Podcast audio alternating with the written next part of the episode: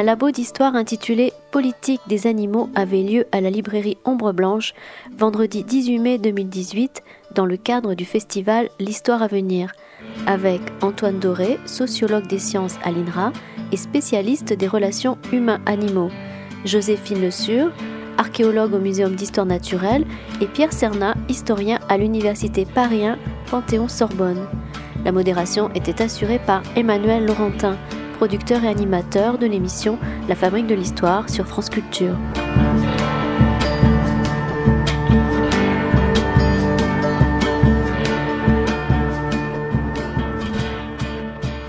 Bonsoir, je vais rapidement dire un mot d'accueil et laisser Emmanuel Laurentin présenter ce, moment.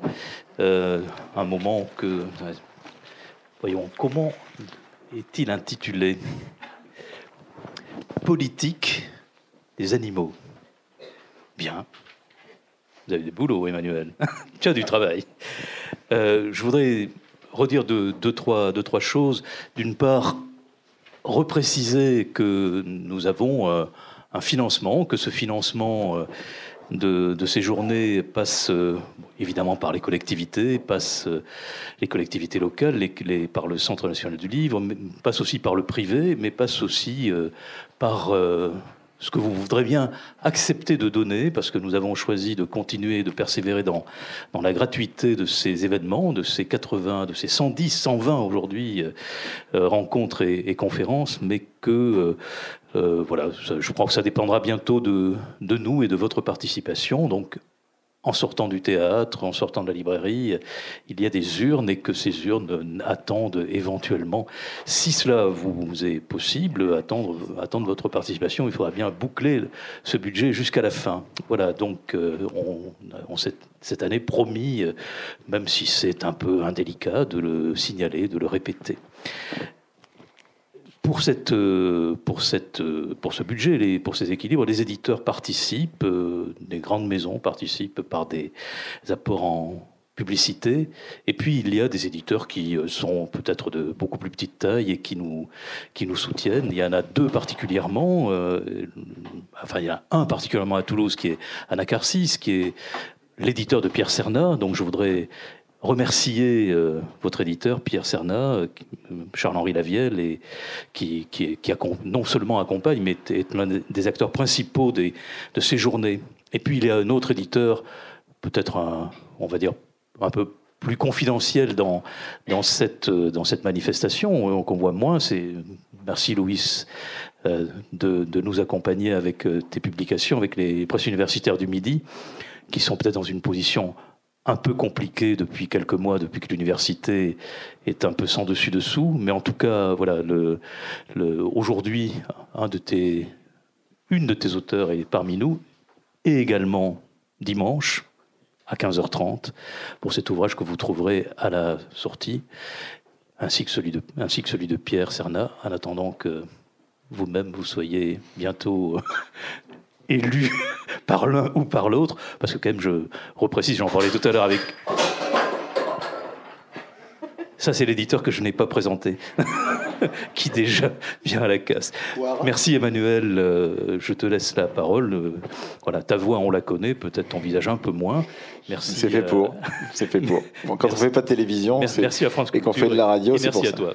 Merci beaucoup, Christian. Donc voilà d'ailleurs un, titre piège sans faire de jeu de mots sur le piège, évidemment, politique des animaux, politique au pluriel, et c'est peut-être ce politique qui va nous permettre de prendre en compte une dynamique euh, historique sur la longue durée pour euh, cette discussion d'aujourd'hui, car qu'y a-t-il en commun entre la domestication des animaux dans la corne de l'Afrique il y a 10 000 ans, au moment de l'Holocène, la relation de l'homme et de l'animal dans le contexte de la Révolution française et de la création républicaine et la place du loup depuis 20 ans dans nos sociétés, ce qu'il y a en commun, c'est bien sûr euh, notre lecture contemporaine d'aujourd'hui de cette histoire, homme et animal. Nous allons donc euh, parler du gouvernement des vivants, de conservation et d'extinction, de domestication et d'état sauvage, d'égalité, de liberté et pourquoi pas de fraternité, comme nous l'a conseillé hier dans sa magnifique conférence introductive Jean-Claude Amezen, effectivement cette liberté, cette égalité, cette fraternité qui est notre devise républicaine peut très bien s'appliquer, dit-il, à notre rapport aux vivants et même aux non-vivants sur cette terre. C'est ce qu'il nous expliquait hier. Alors pour le faire, nous aurons avec nous euh, Joséphine Le Sur. Elle est archéozoologue au Muséum d'histoire naturelle de Paris. Elle est spécialiste de, vous l'avez compris, de la corne de l'Afrique. Elle a travaillé sur les débuts du pastoralisme dans cette région, donc aux alentours de 10 000 ans il y a 10 000 ans. Elle est l'auteur aux presses universitaires du Midi, on l'a dit, d'un livre qui s'intitule Et la gazelle de vin chèvre. Elle nous expliquera euh, pourquoi euh, ce titre qu'elle a voulu euh, un peu énigmatique, mais qui correspond véritablement à son propos de popularisation de cette discipline qui est la sienne de l'archéozoologie. Pierre Cernin est à côté de moi. Il est auteur, entre autres, donc chez Anacarsis, après avoir travaillé sur la République des Girouettes et sur la fin de la Révolution française. il a changé de sujet pourrait-on dire, euh, pour euh, aller du côté du rapport de l'homme et l'animal au moment de la Révolution française, de l'animal en République. Euh, c'est donc publié chez Anacarsis. Et comme des bêtes, Histoire politique de l'animal en révolution. Nous discuterons de cette période qui est très importante pour la France, bien évidemment, euh, de la Révolution française et des changements qu'elle a introduits dans ce rapport entre l'homme et l'animal. Et puis Antoine Doré, vous êtes le dernier participant à cette euh, discussion. Vous êtes sociologue. Vous avez euh, rédigé une thèse qui a été dirigée par Bruno Latour et Marc Mormon, c'est ça? Une thèse publiée, enfin que vous avez soutenue il y a maintenant 6 ou 7 ans? Sur la place des loups dans nos sociétés et vous travaillez euh, actuellement sur le gouvernement ou la gestion euh, du vivant dans nos sociétés, bref, sur ce qu'on appelle les politiques de la nature. On en discutera avec vous. Alors, très classiquement, pourquoi pas, on va commencer par la période la plus ancienne avec vous, Joséphine Le Sur, c'est-à-dire cette période de, l'Holocène où on, voit dans l'espace géographique qui est celui que vous avez choisi, donc tout l'espace de la Corne de l'Afrique et vous avez pris un, espace très large qui va, pourrait-on dire, euh, de l'Égypte jusqu'à la Tanzanie euh, contemporaine, euh, quelque chose de très large, de tout à l'est africain, là où effectivement on a vu, disait-on il y a longtemps, mais maintenant c'est déjà remis en cause naître l'être humain en tous les cas, donc, mais aussi où on a vu les premiers rapports de, domestication ou certains des rapports de domestication entre l'homme et l'animal. Une des questions que vous posez dans votre travail, c'est de, se demander pourquoi certaines espèces euh, migrent de très loin et arrivent dans d'autres espaces géographiques pour être euh, domestiquées. Qu'est-ce qu'on en fait? Pourquoi elles sont là? Et c'est une question qui est tout à fait euh, passionnante parce qu'évidemment, il n'y a pas, par exemple, pour le bœuf, on ne sait pas si c'est une origine euh, africaine ou si c'est un bœuf euh, d'une origine plus lointaine euh, du côté du Proche-Orient qui a migré et qui est venu là et qui est devenu ce que nous connaissons dans cet espace géographique. Et c'est une question qui est tout à fait passionnante parce que ça nous place dans un espace de migration, de déplacement qui nous fait réfléchir. Joséphine Sur. Oui, tout à fait. Alors, sur la domestication, en fait, la zone où je travaille, euh, malheureusement, la Corne de l'Afrique, c'est pas il y a 10 000 ans, c'est un peu, un peu plus ah. tardif. Mais euh, les premières domestications dans le monde sont aux environs d'il y a 10 000 ans au Proche-Orient. Proche-Orient. Et, euh, et, vous parliez des migrations, effectivement. en fait, ce qui est intéressant sur la domestication, avant de parler vraiment des, des migrations et comment c'est arrivé en Afrique, j'ai envie de dire déjà, c'est le processus de domestication animale. C'est comment l'homme a eu l'idée, l'envie un jour de, de contrôler les animaux, de contrôler, de, sécuriser, de produire sa nourriture. Alors c'est déjà passé dans un premier temps par la domestication des plantes, puis donc par la domestication des animaux. Mais je trouve que ça rentre déjà dans le thème d'aujourd'hui, puisque ça place, euh, puisque le, souhait de l'homme de se placer déjà au-dessus, on va dire, des autres animaux. Euh, et, du monde naturel d'une manière générale, euh, montre déjà sa volonté de, gouverner, de pouvoir sur, euh, sur les autres animaux, et, euh, va placer donc ces animaux et de les mettre à, son service, à son service, et donc tout à fait, et donc de, de, placer sur ces animaux euh, une forme d'enjeu qui va être à la fois alimentaire, mais aussi symbolique et culturel. Et, et donc quelque part, on peut dire très tôt, on va avoir une, une politique de l'animal, puisqu'une politique de sa gestion et euh, notamment euh, économique. Euh, après, pour ce qui est des mouvements des populations des animaux, en fait, c'est surtout les mouvements des populations humaines qui, les vont, qui vont les accompagner. Donc, sur la question du bœuf en Afrique, effectivement, on se pose encore la question maintenant est-ce qu'il a été domestiqué localement à partir de l'auroch, donc du bœuf sauvage qui était présent dans tout le nord de l'Afrique ou alors est-ce qu'il est venu avec les hommes depuis le Proche-Orient déjà sous une forme domestiquée? Euh, donc la question n'est pas résolue, mais j'ai envie de dire quelque part, peu importe. Hmm. Euh, l'important, c'est que c'est arrivé au sein de populations qui étaient prêtes culturellement, économiquement, à accueillir ces, euh, ces, ces, animaux domestiques, qui étaient prêts à à la fois en prendre la charge, parce que c'est une charge d'avoir des animaux domestiques, parce que c'est des animaux dont il faut s'occuper, qu'il faut nourrir, qu'il faut sécuriser, qu'il faut transporter. Euh, et, donc, c'est une, une, charge. Et à la fois, évidemment, c'est un bénéfice, puisque ça permet d'avoir une sécurité alimentaire. Euh. Mais à chaque fois, ça s'est produit euh, dans des populations qui en avaient le besoin, qui en avaient l'envie et qui, étaient, qui avaient déjà une forme, on va dire, de, sociale qui, était, qui, les, enfin, qui les rendait prêtes à accepter ces, ces animaux. Ce qui est quand même très étonnant, c'est que vous travaillez, le métier d'archéozoologue, c'est de travailler à partir des ossements mhm. que vous retrouvez, qu'on retrouve dans les, dans les fouilles archéologiques dans, dans, cet espace géographique très vaste que j'ai décrit de, de l'Est africain. Euh, comment, euh, dites-nous d'abord, comment on peut savoir justement, pas simplement qui sont euh, les êtres vivants à côté des hommes euh, que l'on retrouve dans le sol, mais aussi les rapports qu'ils pouvaient avoir entre eux. C'est-à-dire qu'il y a une part d'imagination, j'imagine, pour pouvoir essayer de comprendre euh, quels sont les rapports. Il n'y a pas de texte de cette période-là qui nous permettent de le savoir. Donc, comme, quels sont les rapports qui, s'établissent entre les hommes et les animaux dans cette période qui correspond à cette domestication dans cet espace géographique qui est le vôtre, Joséphine Le Sur alors, il n'y a effectivement pas de texte à ces époques-là. Euh, on a différents indices qui passent surtout par les ossements animaux. Euh, quand, on, quand on est archéologue, 90% du temps, on étudie les vieilles poubelles. C'est mm. vraiment notre travail. Très vieilles poubelles, mais c'est des poubelles. Et donc, c'est surtout des restes d'alimentation. Donc, les trois quarts des ossements qu'on va retrouver, c'est des animaux qui ont été consommés. Donc, si on en retrouve des animaux domestiques, on sait d'abord que ces animaux ont servi à l'alimentation. Et après, on a d'autres, euh, à la fois d'autres contextes archéologiques. Par exemple, si on retrouve des animaux soit entiers, soit en partie dans des sépultures, là déjà, ça place l'animal à un niveau euh, un peu différent.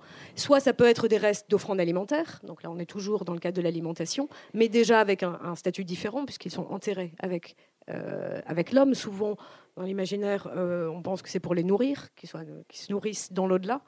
Mais on peut aussi parfois enterrer des animaux entiers ou des parties d'animaux qui sont euh, fortement symboliques. Je pense notamment pour le bœuf, on va trouver de façon très ancienne, dès le 6e millénaire, euh, notamment au Soudan, des tombes où on va enterrer des êtres humains avec uniquement les cornes des bovins uniquement le bucrane. là, on n'est vraiment pas dans de la partie alimentaire, de consommation, mais on est beaucoup plus dans le symbolisme de la corne de taureau. D'ailleurs, c'est des choses sur la corne de taureau qu'on voit très très anciennement, dès le 11e, 10e millénaire au Levant, où on a des, euh, des moulages dans des maisons qu'on a retrouvées, des moulages en plâtre euh, de cornes de taureau.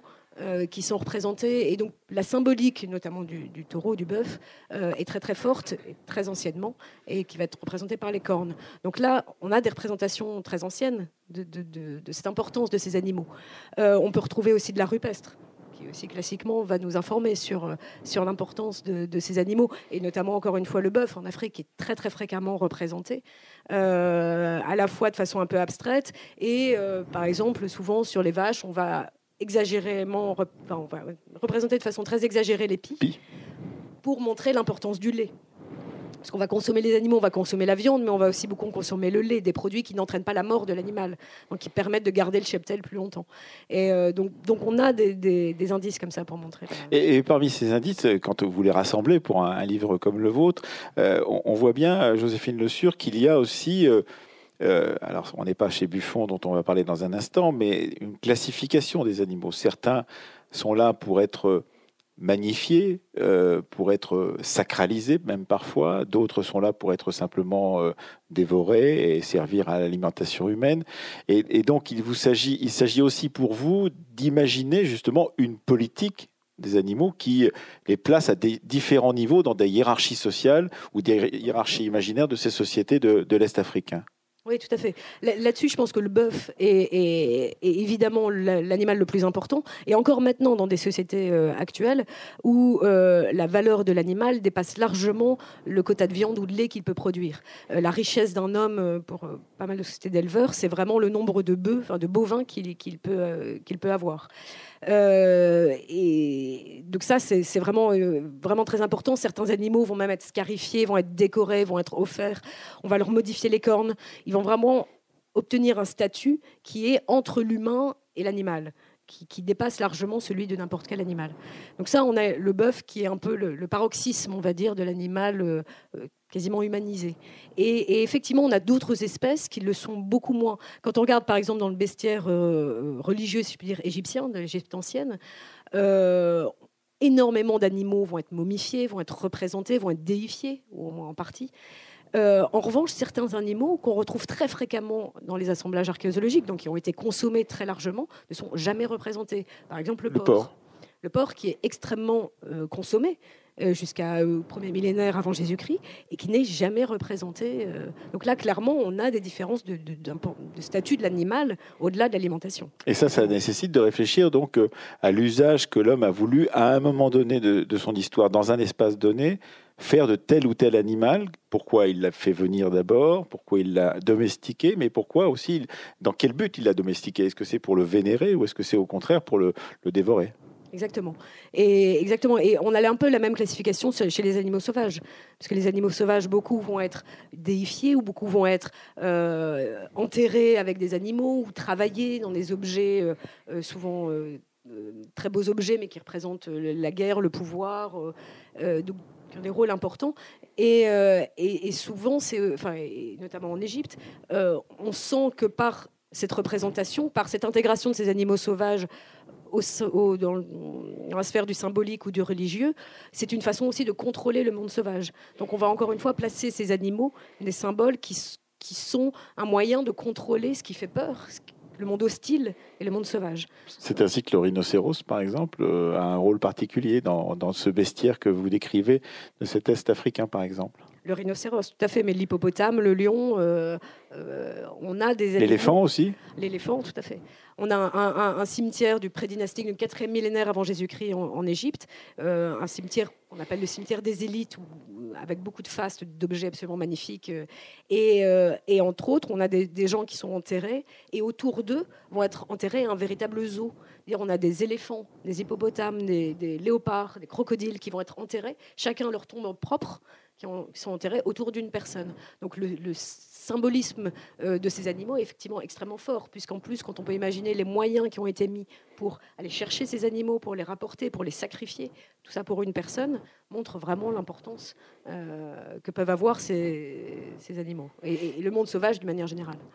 Euh, Pierre Serna, vous avez travaillé sur une période très différente de celle dont vient de nous parler Joséphine Le Sur, c'est-à-dire sur la période révolutionnaire dont vous êtes spécialiste, donc en particulier, et, et en travaillant sur cette période révolutionnaire, vous êtes aperçu que d'ailleurs ces valorisations symboliques euh, continue encore jusqu'à l'époque euh, moderne et notre époque dite contemporaine euh, en France à partir de la Révolution française, puisque les lions, les léopards et, tout et les éléphants et les girafes peut-être, etc., sont des animaux qui sont exceptionnels et qui participent d'un bestiaire symbolique aussi qui est mobilisé dans le cadre pré-révolutionnaire, dans le cadre révolutionnaire et dans le cadre républicain ensuite, entre nations. Vous expliquez très bien pourquoi euh, les, euh, euh, par exemple, Britanniques adoptent, pour parler des Français, le singe, par exemple. Pourquoi le lion britannique est un, est un objet, un personnage à la fois symbolique et qui représente la puissance de l'Empire britannique.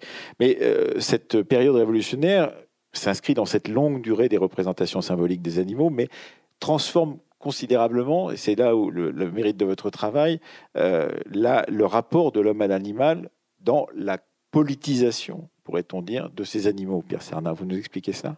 Oui, merci Emmanuel Laurentin de, le, considérer de, cette manière-là. Ça, marche? Oui. D'accord, merci. Parce que, effectivement, je n'ai pas voulu prendre l'animal comme une représentation. Donc euh, j'y suis venu petit à petit, mais ce qui m'a intéressé, c'est la matérialité, la réalité physique et l'intégrité de l'animal dans son corps. Donc euh, euh, je suis parti à la, recherche de vrais animaux. et donc je suis allé j'ai décidé de changer l'optique de mon travail euh, des 20 premières années donc de mon travail, vous l'avez dit, où j'ai travaillé sur les élites en révolution, les élites radicales en, révolution, radicalement à gauche, radicalement révolutionnaires, donc, qui produisent beaucoup de discours. Et donc, je me suis dit, maintenant, il me reste une vingtaine d'années, euh, qu'est-ce que je fais? Je me suis dit, je vais repartir en sens inverse, et je vais rester euh, toujours dans ce qui m'intéresse, donc l'objet d'une forme de radicalité ou de celui de la marge à gauche de du champ de l'échiquier politique, mais pour m'intéresser à, moins, au moins que aux sans-culottes, au moins que aux sans-dents. Il, y, a des sans-culottes hein, qui se sont fait appeler sans-dents. Hein, c'est vrai? Ah Oui, tout à fait. ce, qui, veut dire que la, culture de notre président, qui sera d'ailleurs à Toulouse demain, notre ancien président, était bien plus large que celle qu'on pensait. Oui, peut-être qu'il aurait pu aussi mettre ce côté-là de la culture en sourdine. Et je me suis intéressé, je me suis dit, mais il y a les sans-paroles. Et donc, euh, sous, euh, sous, les, sous, les, sous les travailleurs, euh, il y a les sans-paroles, c'est-à-dire ceux qui, en fait, sont la première force économique de l'Ancien Régime, et même de la Révolution, ceux qui, de par leur corps, font fonctionner toute l'économie et qui sont les animaux. Donc, je suis reparti donc d'une idée que la politique, c'est l'organisation. Toute l'économie, pas tout à fait, parce que l'esclavage, ce sont des. On y reviendra. On, va, on, va, on, va, y revenir, justement, puisque on est là sur l'autre aspect de de, la recherche. Euh, on, est là en fait sur une, sur une réflexion donc où je considère que la politique, et vous pouvez être euh, opposé à ce que je dis, mais la politique est l'organisation, euh, donc plus ou moins euh, euh, négociée, d'un rapport de domination à l'intérieur d'un espace, dans un régime politique qui lui-même ressort de soit d'un arbitraire, soit d'une négociation. Et je pense que la politique, et je n'invente rien, je me mets dans les pas du grand philosophe Michel Foucault, que j'avoue donc suivre modestement, donc appelle la biopolitique. Il n'y a pas de politique sans biopolitique, c'est-à-dire sans organisation du vivant, par rapport donc à des formes de reproduction, par rapport à des formes de catégorisation, par, par, rapport à des formes de classification, par rapport à des formes de hiérarchisation qui sont aussi intégrées par aussi bien par les dominants que par les dominés. Et, cette classification au XVIIIe siècle, ça y va. Voilà. Et je pars du principe que les dominants et les dominés sont aussi bien des humains que des non-humains. Et à l'intérieur de cela, je rends d'autant plus complexe cela que je pense qu'il y a des animaux qui sont mieux, qui sont dominants, et il y a des êtres humains qui sont dominés, et qu'il y a peut-être au XVIIIe siècle des animaux qui ont des vies peut-être euh, plus agréables que certains êtres humains, et que des, êtres humains partagent des conditions qui sont parfois en dessous des euh, êtres euh, non humains. Et on parle évidemment d'un des problèmes les plus importants de la philosophie des Lumières, qui est l'esclavage puisqu'à partir du moment où la métaphore, et là on revient sur un problème de vérité et de représentation, à partir du moment où euh, les esclaves sont traités comme, comme, comme des, bêtes. ou comme des bêtes de somme, on est justement sur l'autre aspect de l'enquête historique dans laquelle je suis plongé depuis une dizaine d'années, qui est non plus simplement penser le rapport du biopolitique comme étant appliqué aux hommes et aux humains, mais le rapport du biopolitique fonctionnant parce qu'il y a une frontière poreuse entre l'homme et l'animal, et c'est la première révolution avant 1789. C'est-à-dire? C'est-à-dire que ce que je découvre petit à petit, donc, c'est que la star de la philosophie euh, des Lumières, c'est l'animal, en général. Ce ne sont pas les animaux, mais c'est l'animal.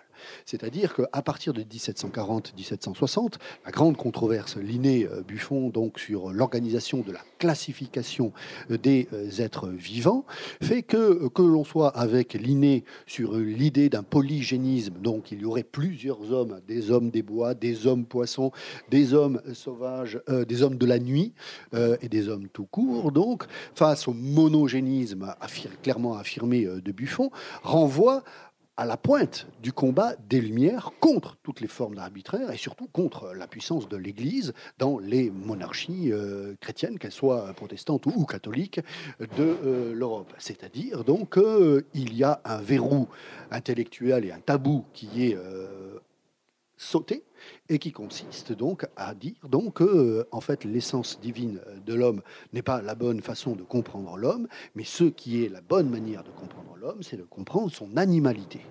Et donc placer l'homme au sommet de l'animalité, le placer juste au-dessus euh, du singe, c'est déjà un combat politique énorme. C'est déjà un, un, combat politique énorme et qui va offrir justement à la génération suivante, celle des révolutionnaires, une façon de classer et d'organiser euh, le monde nouveau. On a en fait euh, le 26 août 1789, pardon de rappeler euh, ce texte aussi banal, la déclaration des droits de l'homme et du citoyen. Je vous rappelle que les déclarations des droits américaines, dont sont inspirés les révolutionnaires français, la France n'a pas tout inventé, sont des déclarations de citoyenneté, sont des déclarations pour les citizens. Mais c'est rarement voire jamais pour les men and citizens, parce que ce n'est pas les human and citizens. Or, cet homme-là, c'est véritablement la partie des droits naturels, c'est-à-dire ce qu'a pensé Rousseau dans euh, son euh, histoire de la philosophie euh, du genre humain, donc, et des inégalités, reposant en fait sur la similarité, la synonymie, voire l'analogie entre l'homme et l'humain. Donc on passe d'une biopolitique, qui est la plus inégalitaire qui soit, celle de l'Ancien Régime, vous naissez ou vous ne naissez pas privilégié, 0,5 de nobles sous l'Ancien Régime. Donc c'est déjà des, histoires de sang et c'est déjà des histoires de race. Car le mot race est un mot mélioratif au XVIIIe siècle. On est de bonne race ou on est roturier. Et à partir du 26 août 1789, tout le monde est de la même race puisque l'homme et le citoyen deviennent égaux. Et il y a donc cette idée que les politiques vont puiser dans la référence scientifique de la révolution de l'histoire naturelle du XVIIIe siècle pour poser cette égalité et faire de l'égalité des droits naturels la transcription dans les droits positifs, la révolution donc, l'égalité politique entre tous les êtres vivants et qui va permettre des discussions sur les droits des animaux. Alors, vous, vous, évoquez dans, vos deux ouvrages, celui chez Anacarsis et celui chez Fayard, donc Comme des bêtes et l'animal en République, combien, effectivement, cette question était passée d'une certaine façon sous les radars. Et c'est là où c'est toujours intéressant de voir qu'on ne fait d'histoire que contemporaine, puisque ces textes sur lesquels vous travaillez sont des textes qui ont été lus par des dizaines d'historiens auparavant, sûrement. Enfin, ils ont dû être parcourus en tous les cas, mais peut-être pas avec l'optique qui était la vôtre, avec votre regard, qui correspond aussi au regard contemporain qui est le nôtre, et on en parlera dans cette discussion dans une deuxième partie, qui est le regard contemporain de la place de la relation des hommes et de l'animal dans nos sociétés euh, contemporaines. Et vous allez y regarder de plus près et vous découvrez une foultitude de référents, de discussions, de débats, dans un moment où on pensait que l'homme était, vous l'avez dit, au sommet de la hiérarchie et que c'était la seule préoccupation des révolutionnaires et de ceux qui leur succèdent au début du 19e siècle. Or, ce n'est pas du tout le cas, dites-vous. Il n'y a pas que l'homme, au contraire, c'est l'homme et l'animal toujours pensés ensemble, Pierre Cernat. Oui, je ne considère pas que mon métier, c'est de faire la énième euh, biographie de Robespierre. Je ne vise personne et euh, elles sont tout à fait excellentes, les, dernières qui ont euh, paru. je pense que, en tant que professeur d'histoire de la Révolution, ce qui m'intéresse, c'est pas la révolution du passé, c'est celle qui va venir. Et je pense que la prochaine révolution, je peux me tromper, je crois qu'elle sera forcément écologique. Je crois qu'elle sera forcément écologique. Donc je me pose la question de savoir si la révolution qui, elle, me donne à manger, celle de euh, mon métier, euh, a posé cette question-là. Et en fait, je me rends compte que oui, bien évidemment, parce que cette euh, révolution me montre en fait une sociabilité qui est déjà complètement différente pour peu qu'on fasse une histoire au ras du sol. Et euh, cette histoire du rat, au du, sol, le sol sur lequel coule le sang euh, des, euh, voilà, des de ceux qui ont été décapités, par exemple. Mm, par exemple, et ça va aussi permettre aussi des brouillages entre animalisation, bestialisation et également donc nature animale de, de, de l'être humain. Par exemple, euh, ce qui m'a intéressé, ça a été de comprendre dans la Révolution, la révolution de la Révolution. Vous, avez compris que je travaillais sur les formes de, de radicalité, donc les formes d'utopie. Et par exemple, la naissance du euh, jardin donc, euh, et du muséum d'histoire naturelle. Où travaille Joséphine Le Sieur. Voilà, donc quand on dit qu'il n'y a pas d'héritage de la Révolution, donc euh, il y en a un quand même, euh, à partir de juin 1793, il y a la fondation d'une ménagerie républicaine. Donc on pense ce que l'on veut, bien sûr, des eaux aujourd'hui, euh, mais on ne fait pas d'anachronisme. À l'époque, c'est en fait la volonté de construire une utopie à l'intérieur de la cité républicaine et de revenir à une forme d'origine heureuse du rapport entre l'homme et l'animal. C'est Bernardin Saint-Pierre qui est chargé de cette ménagerie Alors au départ, c'est non seulement Bernardin de Saint-Pierre qui est chargé de de, ce projet-là, avec des impératifs euh, écologiques, pourrait-on dire, donc déjà qui sont tout à fait remarquables. Étudier l'animal vivant, donc une volonté farouche de s'opposer à la vivisection. Étudier l'animal le plus en liberté possible, donc abaisser les cages ou du moins les barreaux le plus possible, parce que des hommes libres et des femmes libres allant voir des animaux en cage est en fait une insulte à leur liberté. Et donc, il y a une organisation, bien sûr, qui est intéressante entre domestiques, domestiques euh, sauvages, nuisibles, utiles, bien évidemment, puisque on retrouve là aussi cette représentation. Il n'est pas grave de mettre les fauves en cage, puisqu'ils sont les symboles des euh, nobles euh, émigrés qu'il faut mettre en cage. En revanche, tous les, tous les animaux, tous les animaux donc utiles, généralement herbivores, sont des animaux pacifiques. Ce sont des animaux républicains. On va inventer le euh, mouton républicain, littéralement. Le chien républicain. Le chien républicain, et on va inventer. Il n'est pas euh, pacifique, mais euh, voilà. Républicain. Et effectivement, donc là encore, là encore, donc on va avoir la chance d'importer de Versailles, de la ménagerie du roi, mais que le pouvait, dont pouvaient profiter simplement les courtisans. On va importer ce couple tout à fait improbable et qui est la métaphore même du projet républicain. Hans et Marguerite. Ah non, c'est pas Ante Marguerite. Ante Marguerite, ce sera plus tard. C'est le couple d'éléphants qui a été pris au, au de Hollande. Ah, c'est Hercule et Voira. Ah donc, le chien Hercule et Voira, le lion, donc, qui sont euh, les meilleurs amis du monde. Et donc, évidemment, par les qualités républicaines du chien euh, Hercule, fidèle, courageux, euh, passionné, et donc, il a réussi à amadouer, il a réussi à apprivoiser le lion. Donc, il y a là une leçon de science politique au travers de la science naturelle qui fait merveille et qui fait que sur une ville de 600 000 habitants, quand même, euh, il y a à peu près chaque année entre 150 euh, 000 et 180 000 personnes qui passent par ce, euh, par ce, par ce, Jardin. Par, cette, ménagerie, jusqu'à Zafira, la fameuse girafe qui sera offerte par Mehmet Ali à, à Charles X, pardon, par Charles X, et, qui verra autant de Aller la visiter. 650 000 personnes ont vu Zafira en, 1828. Alors, ce que vous expliquez aussi, et on, reviendra avec vous un peu plus tard sur d'autres aspects de votre travail, Pierre Cernin, euh, ce que vous expliquez aussi, c'est que euh, on, va moins supporter le sang des animaux, on va supprimer ce qu'on appelait les tueries, euh, qui étaient les ancêtres, enfin c'était les bouchers qui tuaient sur les bords de Seine en particulier, qui tuaient les animaux pour pouvoir ensuite les dépecer et les offrir à la consommation humaine. Et on va inventer les abattoirs, on va inventer des lois de protection contre la maltraitance animale, et ça, ça remonte pas aux années 1950 euh, ou 1970, ça remonte donc aux, années euh, de la fin du 19e, du tout début du, euh, de fin du 18e et du tout début du 19e siècle. Oui, alors donc votre question, donc, euh, je vous en remercie, me permet de, revenir quelque peu en arrière.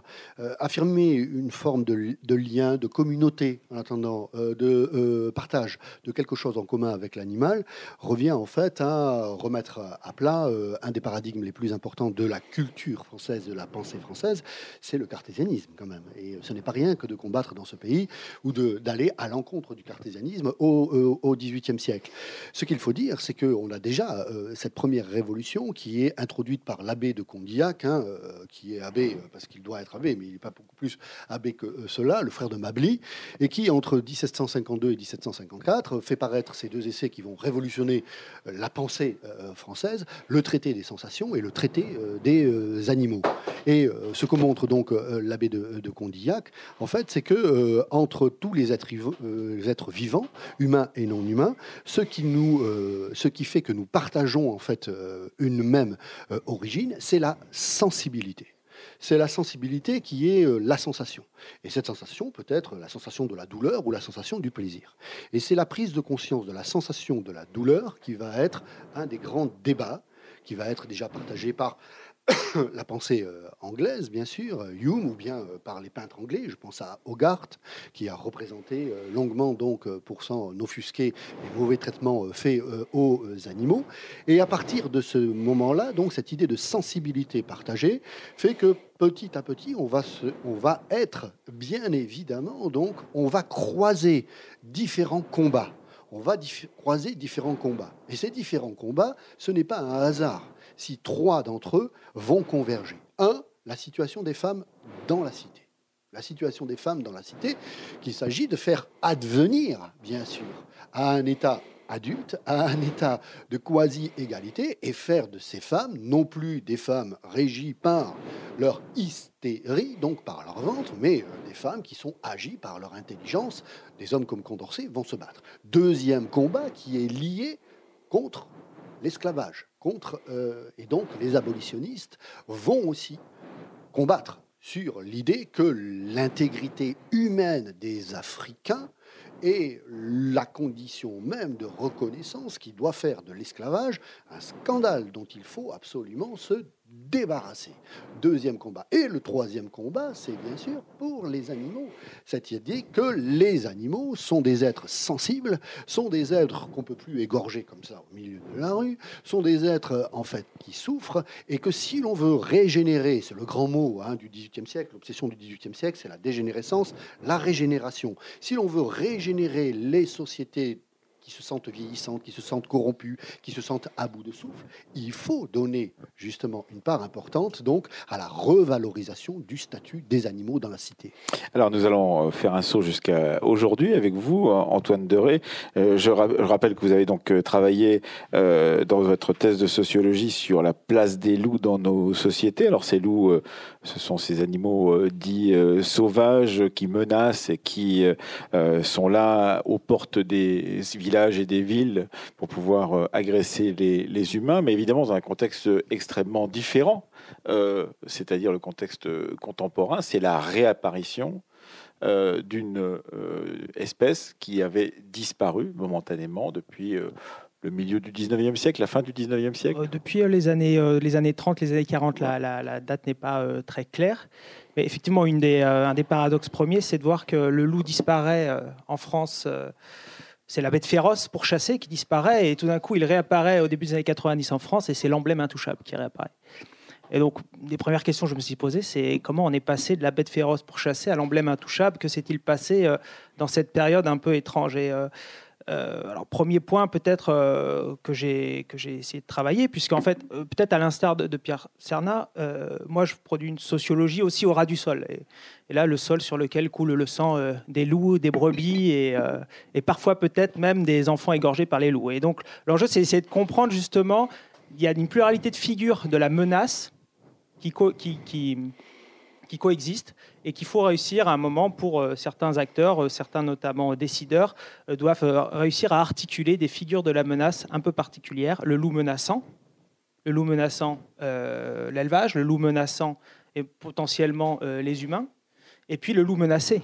Et là, c'est l'emblème intouchable, justement. C'est comment le loup menacé, à un moment, est devenu possible dans cette période pendant euh, à peu près un demi-siècle, là où les loups n'existaient plus en France. Oui, c'est donc la, maîtrise de cette ambivalence qui vous intéresse en tant que sociologue. C'est-à-dire comment, culturellement, intellectuellement, les hommes peuvent-ils penser à la fois l'un et l'autre dans un contexte où l'un et l'autre sont également présents, c'est-à-dire il y a des lois de protection des loups, il y a c'est une espèce menacée, et par ailleurs il y a toujours cette image et cette possibilité que ce, ce loup devienne menaçant pour des animaux ou des hommes. Oui, exactement. Moi, ce qui, m'intéresse ici, c'est de montrer que ces figures-là, elles ne sont pas des figures abstraites, donc ça n'est pas en fait un débat idéologique qui doit se constituer et, qui a malheureusement euh, euh, cristallisé un peu les conflits, notamment en France depuis les années 90. En France.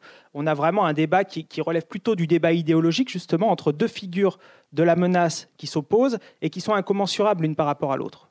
le loup menacé, euh, c'est une réalité. Le loup menaçant, c'est aussi une autre réalité mais qui ne concernent pas les mêmes personnes, les mêmes acteurs. Et donc ensuite, ces acteurs-là, qui se qui se, qui se constitue en tant que porte-parole d'une des figures. Certains naturalistes, justement, euh, publiquement, euh, euh, vont, vont essayer de montrer à quel point le loup est vraiment menacé et vont se constituer en tant que porte-parole des intérêts du loup. Donc en, ça, pour moi, le, loup devient un acteur politique en tant qu'il a des intérêts qui sont représentés par des tiers.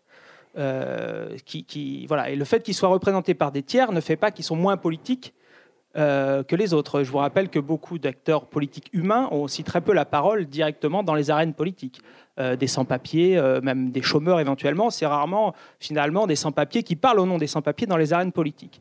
Et donc tout l'enjeu, c'est d'essayer de comprendre qui parle au nom de ces loups, d'un côté, et de leurs menaces, de leurs intérêts, de leurs préférences, et qui parle au nom des moutons et des éleveurs éventuellement de leurs intérêts, de leurs préférences aussi à ces moutons. Et pour bien comprendre, vous avez travaillé auparavant sur d'autres types d'espèces animales, et en particulier sur le, criquet pèlerin en Afrique de l'Ouest, et, sur le, regard que portent institutions internationales, mais également institutions locales dans cette Afrique de l'Ouest, sur le criquet pèlerin et sur son éradication.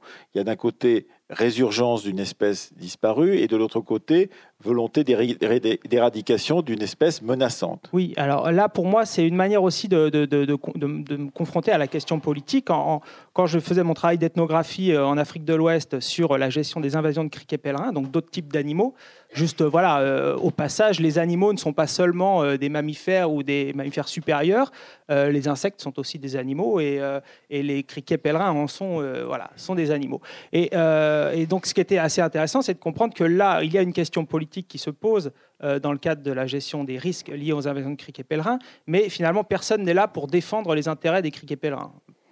Globalement, tout le monde est d'accord pour dire qu'il faut éradiquer les criquets pèlerins. Ce qui ne veut pas dire qu'il n'y a pas de politique, mais c'est la nature du politique est très différente, puisqu'ensuite, la politique se joue sur les débats concernant les moyens pour atteindre une fin, donc une finalité commune. Les moyens sont différents, et donc il y a du débat, il y a de la politique, il y a du conflit sur les meilleurs moyens pour atteindre une fin commune. Dans le cas des loups, quand je commence à travailler sur les loups, ce qui m'interpelle tout de suite, c'est qu'il n'y a même pas de finalité commune possible. Et donc c'est là où du coup euh, ça devient euh, la nature politique euh, des conflits relatifs aux loups et, euh, d'autant plus euh, exacerbés que justement il n'y a pas de fin commune. personne n'est d'accord sur le fait qu'il faille est-ce qu'il faut éradiquer les loups ou est-ce qu'il faut les conserver? une manière ensuite de faire une analyse de ces travaux-là, et juste pour expliquer en quoi la question politique, quand on s'intéresse aux relations humains-animaux, euh, peut être appréhendé, par exemple, par un sociologue comme moi. C'est une manière de l'appréhender, c'est d'essayer de comprendre, par exemple, certains euh, sociologues l'ont fait, ont produit une sorte de sociologie politique des sociétés animales.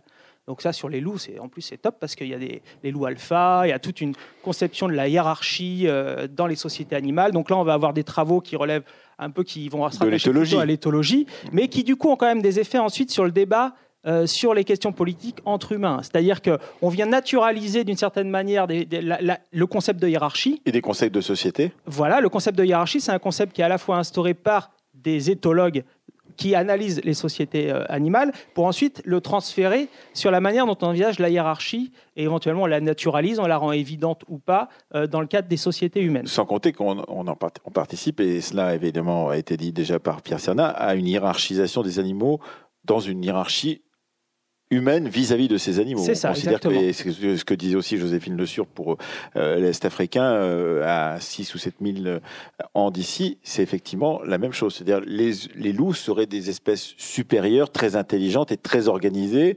On pourrait dire aussi d'ailleurs que c'est la même chose des rats, très organisés, très super. Mais pourtant qu'on ne considère pas dans une même hiérarchie morale l'un par rapport à l'autre. C'est ça. Mais donc du coup, ça crée justement un pas vers le deuxième type de sociologie politique qu'on peut faire quand on s'intéresse aux animaux. C'est finalement faire une sociologie sociologie euh, comment les sociétés s'organisent euh, par les animaux. Donc euh, là, le sociologue va s'intéresser à regarder comment l'animal est à la fois le, le, vecteur, par exemple, d'un euh, symbolique ou matériel de pouvoir. Euh, là, on va voir la figure, par exemple, le coq en France, on va avoir le loup, justement, en Italie, ou éventuellement comment on, on instrumentalise... La louve, la louve en Italie. Ou la louve, voilà, exactement. Et donc, on va avoir une autre, un autre type de manière d'aborder les questions politiques autour des animaux. Moi, ce qui m'a intéressé, c'est pas la première ni la seconde euh, version, c'est plutôt de comprendre comment on, c'est de comprendre comment s'organisent des, relations euh, sociales avec les animaux. Et donc comment finalement on ne fait pas société seulement entre humains, à propos des animaux, mais on fait société entre humains et animaux. Et là, le cas des loups est assez intéressant puisque d'un moment à l'autre, on voit des sociétés qui s'organisent, par exemple dans les Alpes, et quand le loup arrive, ça transforme radicalement les relations entre les humains entre eux, mais aussi les relations que les humains avaient avec d'autres animaux, avec des chamois, avec des bouquetins. Ça va transformer euh, ensuite, du coup, tout ce qu'on peut appeler une communauté hybride humaine et animale, qui du coup euh, suppose ensuite de définir des formes de politiques particulières, qui sont justement ces, politiques qui, à mon avis, sont un des enjeux de cette révolution écologique dont, dont vous parliez tout à l'heure, qui visent à essayer de comprendre comment non pas on va s'intéresser, par exemple dans le cas des loups, simplement au conflit entre humains à propos des loups, mais aussi au conflit entre humains et loups, et ça, les considérer comme un enjeu politique en tant que tel. Oui, euh, hier, euh, dans, sa conférence inaugurale, Jean-Claude Amezen disait euh, De qui parlons-nous quand nous parlons de nous?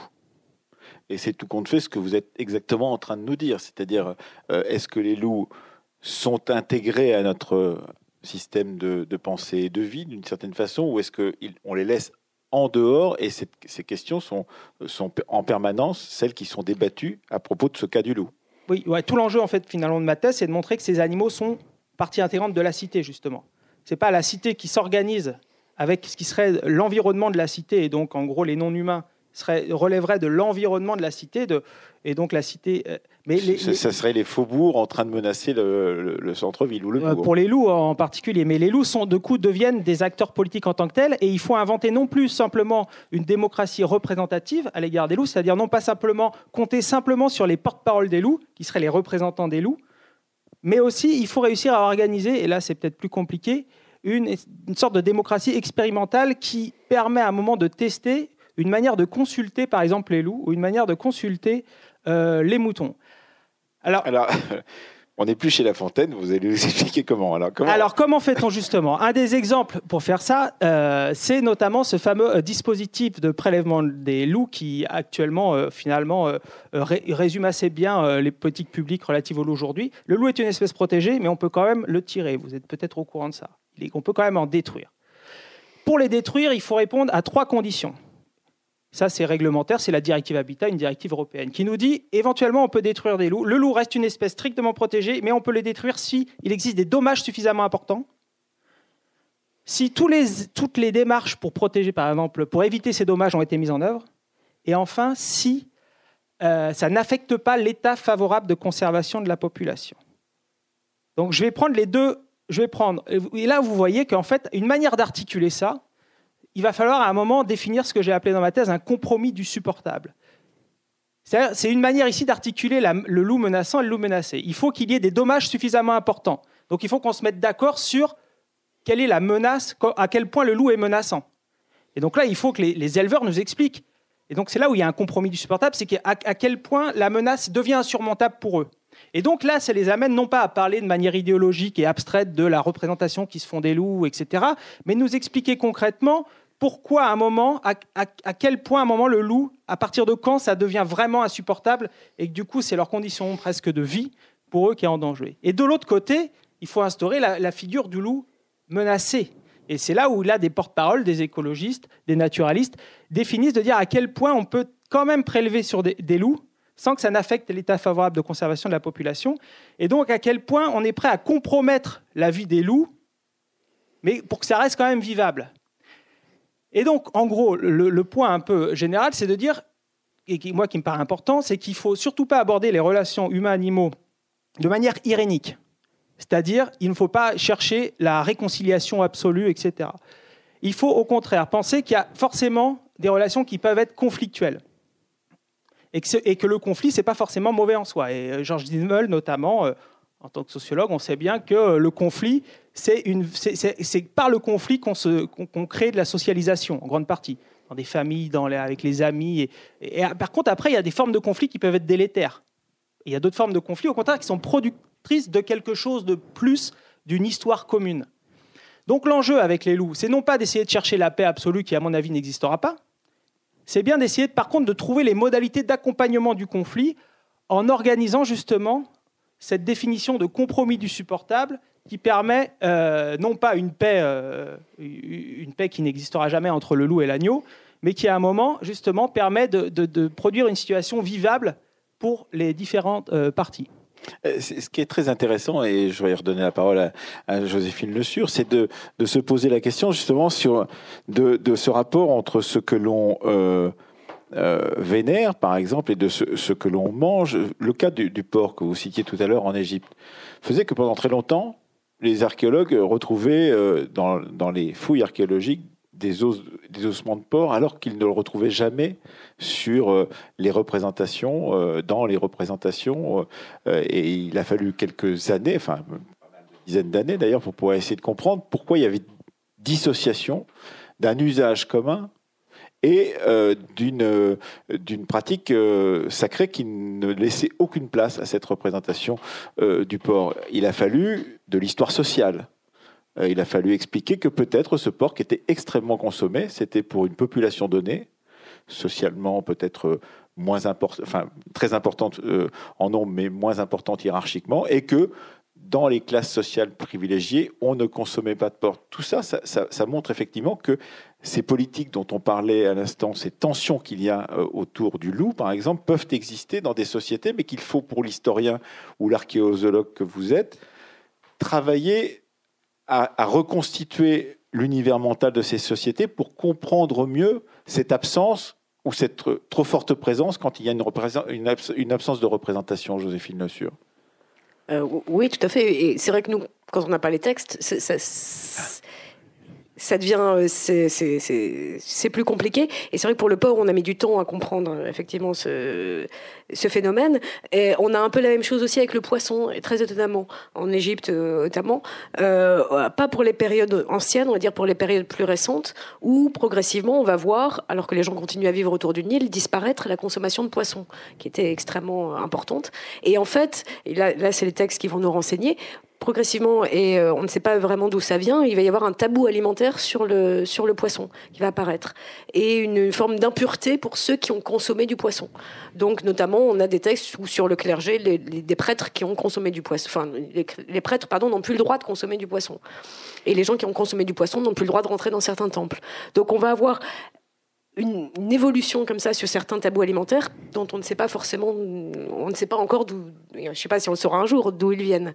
Mais sur le porc, effectivement, on a euh, clairement une distinction sociale euh, sur sur ces animaux-là, sur le poisson aussi, qui souvent, on va dire dans les villages euh, de, de, paysans, où on a principalement du porc et du poisson qui sont consommés, alors que dans des établissements euh, pharaoniques du pouvoir, etc., on va plus avoir du bœuf ou euh, certaines espèces de poissons, mais plus, euh, plus nobles, on va dire. Mais ça me fait penser d'ailleurs à, autre chose, euh, justement la complémentarité parfois entre l'archéologie, l'archéologie et, l'histoire, ou les travaux de Frédéric Audouin Rousseau mmh.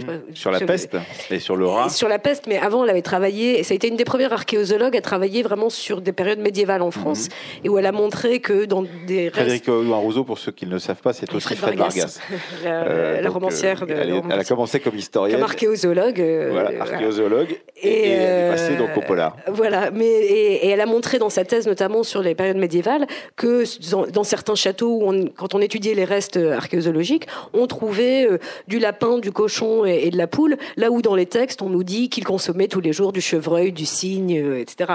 Donc il y a quand même aussi et du un, pan. et du pan.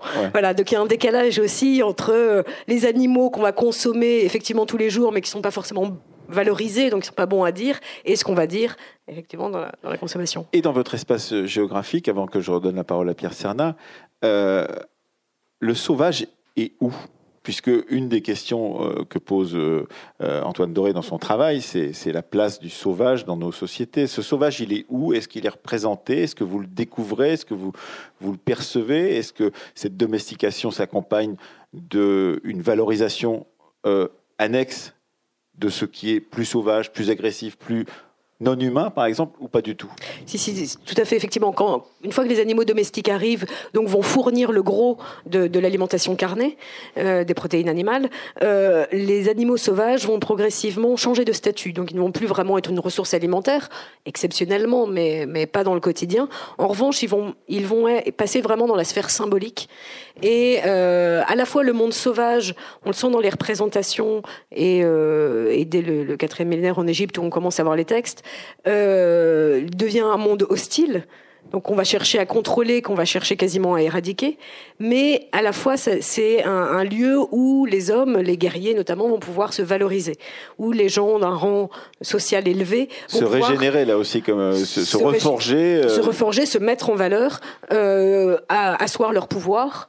Euh, et, donc là, clairement, on a des, des, des, animaux donc, qui vont être chassés. Euh, un, des exemples dont je parle dans mon livre, à Djibouti, où on a des fosses euh, où sont enterrés des, en fait, des, gens qui ont été euh, euh, brûlés, donc des humains qui ont été carbonisés, et avec eux sont, enfin, ils sont accompagnés d'objets en ossements, euh, en ossements animaux, mais que des animaux, on va dire assez exceptionnels, euh, des pendentifs faits dans des pattes de lion, euh, des pendentifs faits dans des dents de crocodile, des lames taillées dans des dents d'hippopotame, des crânes de rhinocéros. Donc à chaque fois, ils ont choisi des animaux qui sont quand même particulièrement dangereux, grands, et, donc le fait que ce soit qu'on l'ait dans les sphères, dans les sépultures, montre clairement l'importance de ces animaux-là.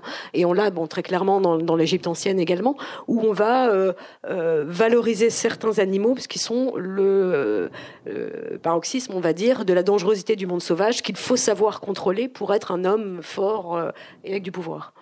il y a tout de même un paradoxe dans ce que vous racontez, Pierre Cernat, c'est effectivement cette place du sauvage. On sait combien, effectivement, Buffon et tous les autres qui vont classer les espèces humaines vont à la fois déterminer ce qui est sauvage et ce qui ne l'est pas, et aussi induire une vision du 19e siècle, qui va être la vision qui va même courir jusqu'au 20e siècle, de ce rapport entre euh, euh, domestique et sauvage, qui, va nous euh, contrôler, contrôler notre vision du monde jusqu'à il y a très peu de temps, on peut dire jusqu'à ces dernières dizaines d'années. Oui, oui, vous avez tout à fait raison. Et donc, si euh, après le loup euh, ou après le, porc, euh, l'animal qui, moi, concentre ma réflexion et toute la dernière partie de, de mon livre, c'est évidemment l'animal qui arrive de la façon la plus violente qui soit dans les sciences naturelles au XVIIIe siècle et bouleverse, au sens propre du terme, les humains qui s'y intéressent, c'est le singe la question du singe est une question euh, essentielle dans l'histoire des sciences naturelles au XVIIIe siècle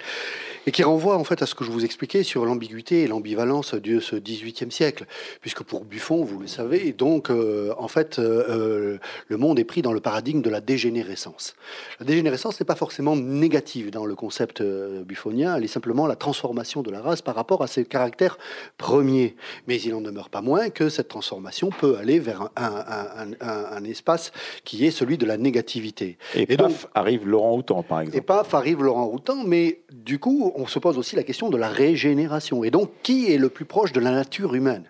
Et donc, on se pose la question, effectivement, de savoir si la civilisation, qui est un des concepts clés de euh, la sociabilité des Lumières, améliore l'être humain. Euh, pensez justement euh, aux Lumières écossaises, qui pensent que justement l'enjeu et la bataille, c'est de faire des femmes égales des hommes. Ça sera la preuve même que les civilisations avancées sont sur la voie d'une forme de modernité qui donne cette égalité euh, aux femmes, ou bien du côté de Rousseau qui dit euh, la civilisation, c'est au contraire la corruption de l'être humain et c'est le sauvage qui est le plus près de la nature positive de l'humain en tant que tel. Donc on a là en fait cette ambivalence et ce grand euh, débat. Lorsque, vous l'avez dit, paf, arrive Laurent Houtan, donc qui est en fait un véritable coup de foudre hein, dans les sciences naturelles.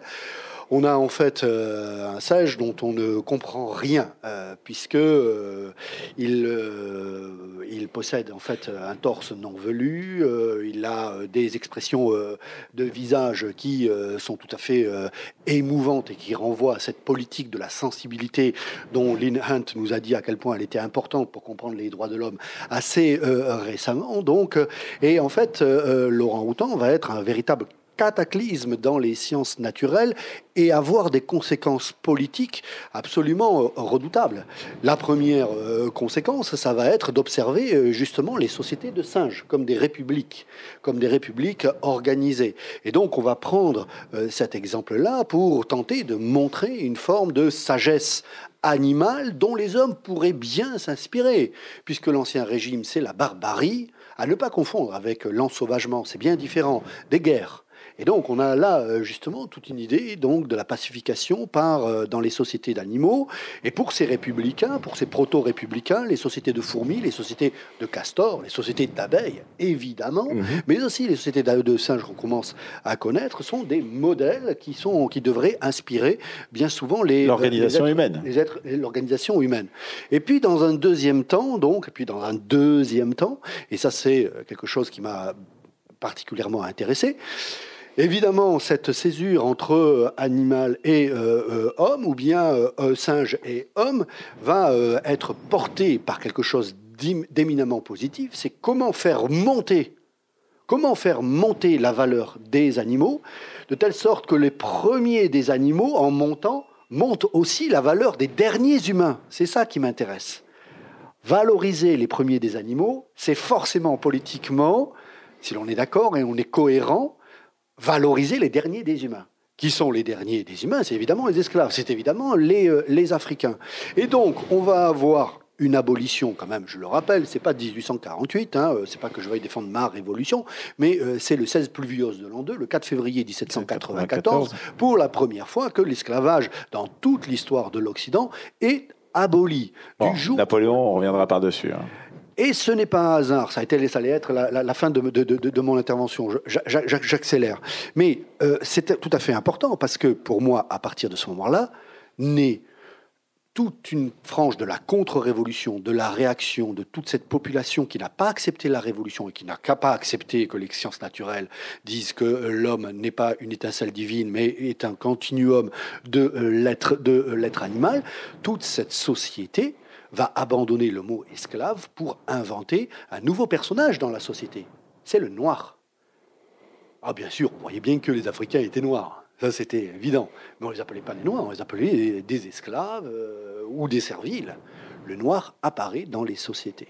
Et à partir de ce moment-là, ce qui était un facteur d'émancipation absolument extraordinaire devient un vecteur de régression tout à fait dramatique. C'est-à-dire qu'après 1795 va appara- vont apparaître deux sauvages. Un, le sauvage est dans la ville, Mallet Dupont, Xavier de Maistre le disent en tant que contre-révolutionnaires. Nous croyons que nous avons cru que les Huns étaient hors de l'Europe. En réalité, les Huns et les barbares et les sauvages sont dans nos villes. Les Donc, vandales. les vandales. les vandales, classe laborieuse, classe dangereuse. Hélas, ils sont plus près des animaux. Et à partir de ce moment-là, naît une science que j'appelle raciologique, pas raciste, mais raciologique. La fracture, pour moi, la catastrophe, c'est 1802. 1802, mai et juillet, par deux lois, rétablissement de l'esclavage dans ce qu'on n'appelait plus les colonies, mais qui redeviennent des colonies dans la constitution de l'an 8.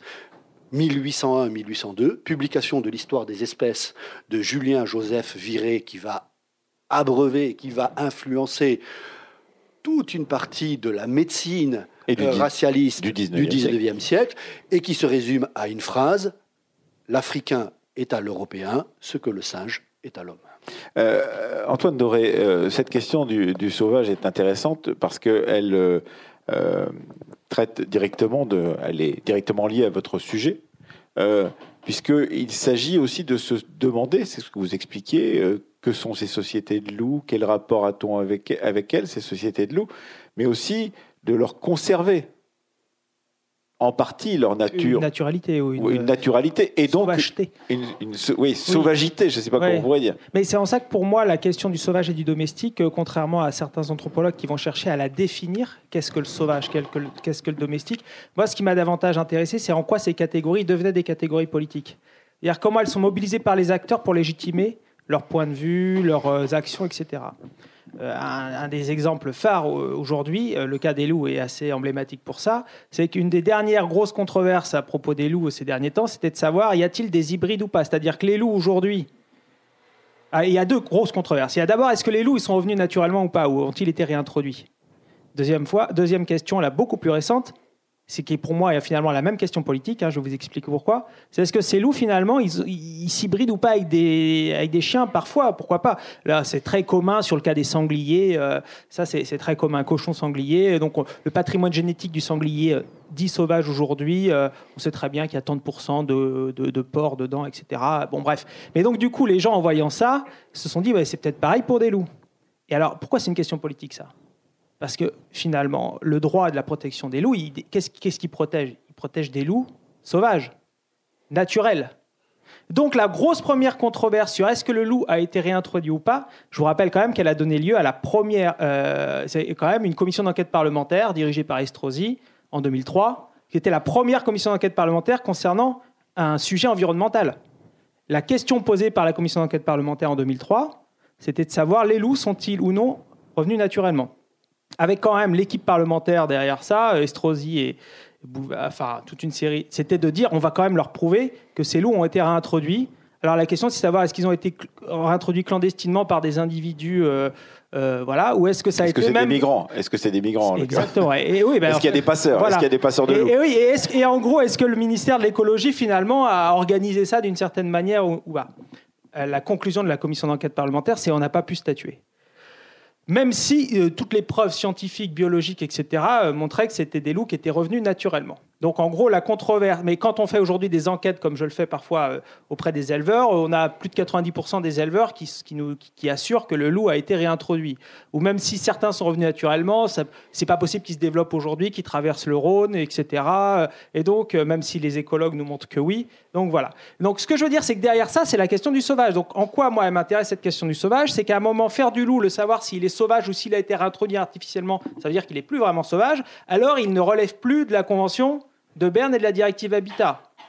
Ah oui, s'il est plus vraiment sauvage, il deviendra. Donc, on peut les éradiquer s'ils ont été réintroduits, euh, notamment clandestinement. Oui, et puis il y a une deuxième question, c'est la question de dans quel état peut-on considérer qu'un animal est sauvage? C'est-à-dire quel est le pourcentage d'ensauvagement de cet animal? Et donc à partir de ce moment-là, est-ce qu'on va décréter qu'à tel pourcentage d'ensauvagement, oui. cet animal est sauvage et qu'on ne peut plus le toucher. Or, on sait très bien, et Jean-Claude Demezen nous le racontait encore hier, que évidemment la vie c'est l'évolution et que cette évolution fait que ce loup ensauvagé sera peut-être, si on le laisse faire, dans 20 ans, 30 ans, 50 ans, 100 ans, très différent. Oui, mais alors justement, c'est ça, où là par exemple les deux exemples que je vous donne, c'est deux exemples un peu caricaturaux, mais je peux montrer des choses beaucoup plus subtiles. Mais, mais là, on voit bien qu'il y a deux conceptions du sauvage. C'est d'un côté le côté euh, réintroduit ou pas, même s'il vient d'un poule sauvage italien et qu'on le réintroduit, là, sur le plan génétique, ce n'était pas la question.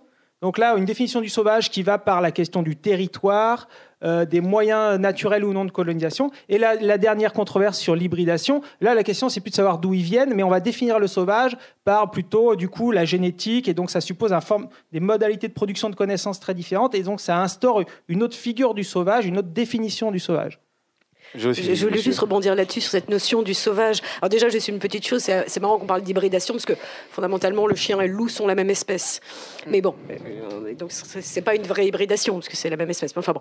Euh, non, je voulais revenir sur le, cas de la protection du sauvage, parce qu'il y a un exemple comme ça amusant, beaucoup plus ancien, mais euh, il a été montré il y a, quelques dizaines d'années par des travaux archéologiques, comme ça, que le mouflon corse le vrai mouflon corse n'a jamais existé. Le mouflon corse, en fait, est du mouton marronné. C'était du mouton domestique introduit en Corse qui s'est échappé et qui est redevenu sauvage. Mais donc, est-ce qu'on peut dire que le mouflon corse est vraiment sauvage? Alors, je sais qu'il y a un certain nombre de Corses qui n'aiment pas qu'on parle de ça, mais, mais c'est la réalité. éloigné du territoire corse. Je ne sais pas s'il y en a dans, la salle. Mais, mais, en fait, le, voilà, le mouflon corse est un mouton marronné, donc un mouton reparti qui s'est échappé et qui est redevenu devenu sauvage est-il encore sauvage finalement? Et donc faut-il le protéger? Et, finalement, effectivement, ce statut de sauvage domestique, notamment pour tout ce qui est animaux marronnés, est, euh, compliqué. Marronné, c'est amusant parce que c'est sur le terme de l'esclavage. Exactement, les noirs Les esclaves marrons, c'était ceux qui s'échappaient justement aussi pour les animaux, oui. de leur plantation. S'il y a quelqu'un qui a des questions.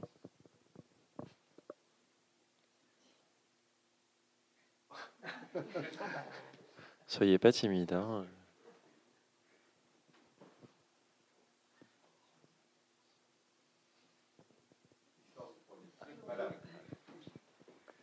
Ici, la question, c'est la question de l'ours, bien sûr. Dans la région. Oui, alors. Est-ce que c'est bon, ça fonctionne? Oui, je suis d'accord avec vous. Il y a des rapports avec celle des loups, mais aussi tout un, tout un travail de ma thèse que j'essaye de mettre en œuvre c'est de montrer que tous les animaux ne se valent pas. Et alors c'est assez étrange et c'est d'ailleurs pas neutre politiquement à un moment d'associer spontanément des loups et des ours en disant ah ben si vous avez travaillé sur les loups, alors vous avez sans doute plein de choses à me dire sur les ours. Euh, C'est, mais euh, c'est, pas pour euh, du tout remettre en cause votre question, mais parce que ça c'est normal. Chez nous en France, on associe. C'est... Alors pour moi, ça, pose un certain nombre de problèmes. Euh, d'une part, euh, parce que en fait, ce ne sont pas les mêmes animaux. Et c'est là où moi je fais une sociologie un peu au ras du sol, justement, c'est-à-dire je m'intéresse aussi à la matérialité des loups, alors à des individus qui d'ailleurs, les loups français ne sont pas les mêmes que les loups italiens, qui ne sont pas les mêmes que les loups aux États-Unis. Et donc, déjà, même la catégorie loup, je parle jamais du loup ou le loup. Je dis toujours les loups ou des loups, puisqu'en fait, faire des politiques de la nature autour des loups en France, c'est euh, pas du tout la même chose que les faire, par exemple, dans les, en Roumanie. Ou par exemple en Roumanie, euh, les loups ont l'idée quand même de souvent aller euh, consommer des animaux de compagnie. Donc en gros, par exemple, les rapports de force entre les associations de protection animale euh, et les associations de protection de la nature sont pas du ici lors de cette fameuse commission d'enquête dont je vous parlais en France la fondation Brigitte Bardot a été mobilisée elle était là pour défendre les loups nonobstant toutes les toutes les brebis déchiquetées vivantes euh, qu'on peut voir sur des photos euh, qui faisaient que les éleveurs faisaient circuler justement pour sensibiliser à leur cause voilà alors que dans ces pays là-bas, où le loup mange de l'animal de compagnie, bah ça, tout d'un coup, on a un acteur particulier qui est l'association de protection de la cause animale et non pas de la nature, euh, va plutôt du coup être main dans la main cette fois-ci avec les chasseurs, euh, assez bizarre, mais parce que justement, il faut absolument faire quelque chose contre ces prédateurs qui viennent, qui viennent manger des animaux de compagnie. Alors, donc ça répond pas à la question de l'ours, mais pour vous dire que du coup, du c'est pas parce que c'est un prédateur que du coup les choses sont déjà les mêmes et que même au sein d'une même espèce, on ne peut pas tirer des généralités et il faut surtout pas le faire, même à l'échelle française, parce que les, les politiciens ont essayé de le faire en disant oh on a vu ce qui s'est passé en Savoie quand le loup va coloniser les Cévennes, bah on a l'expérience, etc. Mais non, parce que les loups ils se comportent jamais de la même manière. Le contexte n'est pas le même, donc les loups ne sont pas les mêmes. Les loups ne mangent pas les mêmes choses, les loups sont plus ou moins peureux, et donc on a souvent affaire à des individus loups et donc c'est en ça aussi que c'est politique. C'est parce qu'on n'a pas affaire à une catégorie abstraite. C'est une, politique des loups au sens où c'est une politique de différents types de loups pour lesquels certains loups on est prêt à vivre avec, d'autres on estime qu'ils ont des comportements déviants. Puis vous avez parlé qu'ils s'approchaient parfois des, maisons, d'autres sont beaucoup plus craintifs. Et donc c'est là où on fait une politique expérimentale. Donc j'ai pas détaillé tout à l'heure, mais c'est là où du coup, par exemple les dispositifs de tir, avant, de pouvoir faire des tirs, on fait des coups de semonce et on fait de l'effarouchement. Et donc, par là, on essaye de dire, eh bien, l'individu loup, il peut être à un moment déviant. On, lui donne, euh, on lui explique quand même en faisant des tirs en l'air ou en mettant des, des dispositifs d'effarouchement. Celui qui insiste vraiment, alors on se permet de le tuer. Parce que justement, tous les loups ne se valent pas. Et bon, voilà. Les tirs de semonce, c'est vrai que c'est intéressant parce qu'effectivement, on peut, par rapport à des, euh, euh, êtres humains qui, euh, à qui on fait des, êtres, des, des tirs de semonce aussi, on peut faire le parallèle effectivement de la façon dont on considère celui qui est ensauvagé ou celui qui ne l'est pas. Euh, Madame, Bonjour. Euh, tout à l'heure, vous avez commencé euh, à parler de comment consulter les brebis, comment consulter les loups, et on est parti dans des, dans des histoires euh, plutôt de, de, de droit par rapport à l'animal sauvage et, et pas. Est-ce que vous pourriez élaborer sur le début de, de ça C'est-à-dire comment consulter, comment aujourd'hui consulter les brebis, consulter les loups pour les faire entrer dans le débat public en fait, dans la Alors, politique? une manière de, juste, je vais essayer de faire assez rapidement pour pas monopoliser sur ces loups, mais euh, sur une manière de, consulter les loups, c'est justement euh, une manière à un moment de discuter ce fameux protocole dont je parle. C'est-à-dire, certains vont dire, est-ce que, qu'est-ce que ça veut dire justement prévenir le loup dans l'effarouchement Est-ce qu'on fait de l'effarouchement pendant deux semaines ou juste pendant une journée? Et donc, du coup, et là, on estime, et là, ensuite, surtout, c'est tous les ans, renégocier ces conditions en disant, cette année, on a essayé deux jours on a vu que le loup, il a répondu. il a répondu dans le sens où il a réagi. On voit que deux jours, par exemple, ben, ça suffit pas parce que, je sais pas moi, 99% des loups reviennent. Donc l'an- l'année prochaine, on essaiera une semaine. Donc en fait, en faisant ça, ces conditions-là sont des sortes de, questions qu'on pose au loup pour savoir comment réagissez-vous. Donc on le consulte d'une certaine manière. C'est peut-être un peu métaphorique, mais c'est bien une manière. Et donc, qui sont les porte-paroles qui, à chaque fois, en fonction des conditions qu'on donne, est-ce qu'on donne du canon rayé ou du canon lisse? Donc, du coup, là, on va mettre. En, là, ce qui se négocie, c'est la faut distance peut-être de tir. expliquer la différence. Ah oui, c'est ça. C'est la distance de tir, en gros. Et donc, en fonction de la distance de tir, ça, ça s'est négocié concrètement entre les acteurs. Et donc, est-ce que du coup, quand on met une distance de tir de temps, finalement, ben, on se rend compte qu'il euh, y a euh, beaucoup de loups qui passent euh, malheureusement, qui, vont, qui vont mourir, et donc c'est surtout pas acceptable. alors du coup, on va, on va réduire les, on va, on va rendre la condition de tir plus difficile. En gros, l'enjeu, c'est de gérer cette réciprocité. Et de la, et en fait, il y a une asymétrie de pouvoir entre des humains et des loups. Ça, il ne faut pas la nier. Mais à un moment, il faut essayer de négocier cette asymétrie pour essayer de gérer ce fameux compromis du supportable. Et donc, il faut surtout pas rentrer dans le. Il faut absolument protéger euh, les loups dans l'absolu, etc., ou il faut absolument les détruire dans l'absolu. Enfin, en tout cas, c'est mon point de vue en tant, en tant que sociologue. C'est organiser le débat autour de ces questions, c'est rendre discutable ce fameux compromis du supportable. Pierre Sana, vous vouliez Oui, oui, parce que la, Révolution aussi a, a, posé cette question-là de façon indirecte, mais euh, s'est posé la question de savoir comment faire avec les animaux. C'est ce mot avec. Euh, donc il y a le, sous-directeur de la maison, de l'école vétérinaire de Maison Alfort, sur, laquelle sur lequel j'ai beaucoup travaillé, donc qui en fait euh, évoque les animaux comme les compagnons de travail. Ce sont des compagnons de travail et à partir de ce moment-là, ils méritent la dignité du travailleur. Donc, on a là, en fait, de la part de, cet homme-là, la volonté, par exemple, de façon très concrète, c'est une manière de, à défaut de consulter, de prendre en considération les animaux, d'inventer pour la première fois en France une école, de, une bergerie nationale. Parce que dans les travaux d'agriculture, le berger est le personnage le plus déconsidéré, et c'est le plus sauvage de la famille, le plus sauvage du village qui s'occupe justement euh, d'être le berger qui est isolé. Et justement, ce gars-là qui s'appelle Gilbert dit non, pas du tout.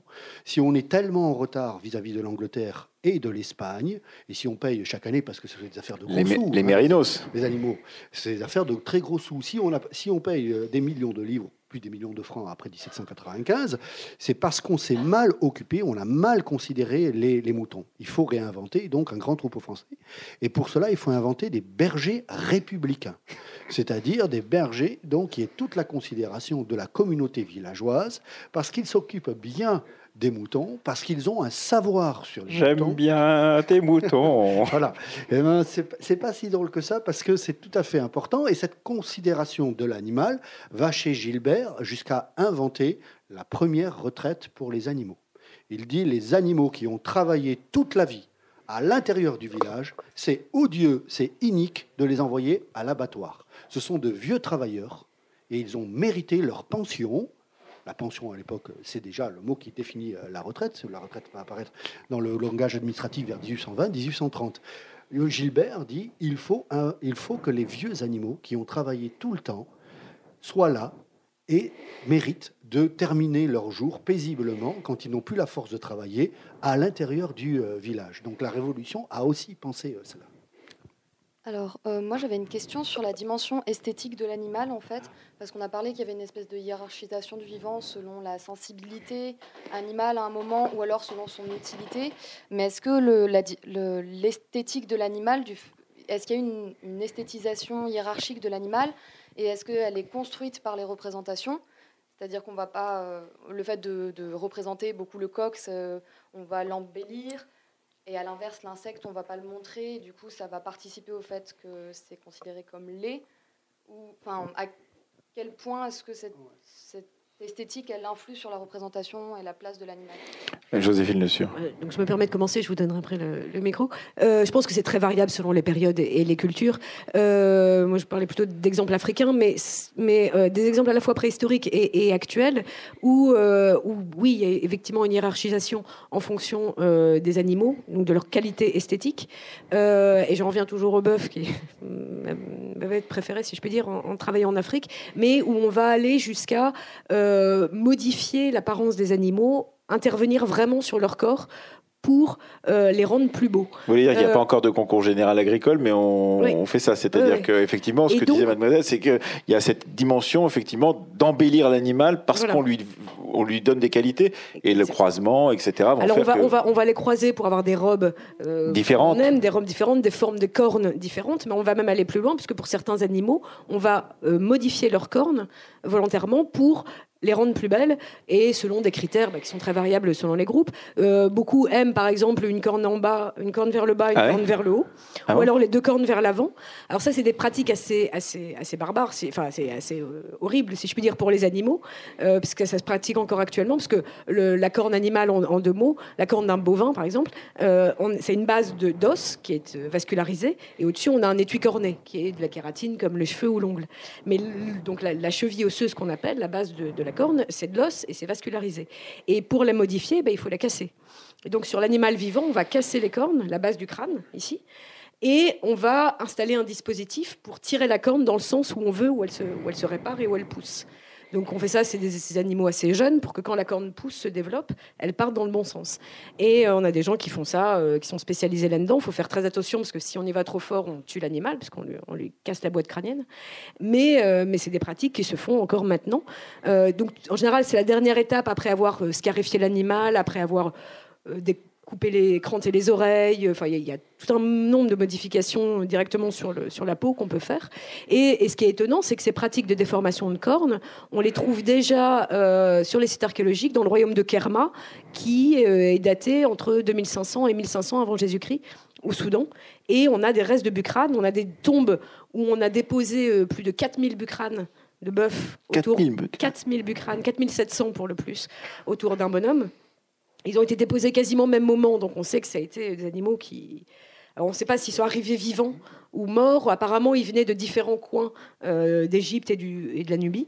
Euh, mais on a 4700 bêtes qui ont été déposées pour une personne et un certain nombre avaient les cornes déformées.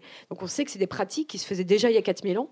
Où, euh, donc c'était vraiment sur la, mise en valeur de l'animal et transformer son corps pour le rendre plus beau. Oui, Pierre Serna? Simplement pour dire que la forme de l'esthétisation de l'animal a aussi un autre enjeu. C'est peut-être aussi la dévalorisation esthétique de l'humain.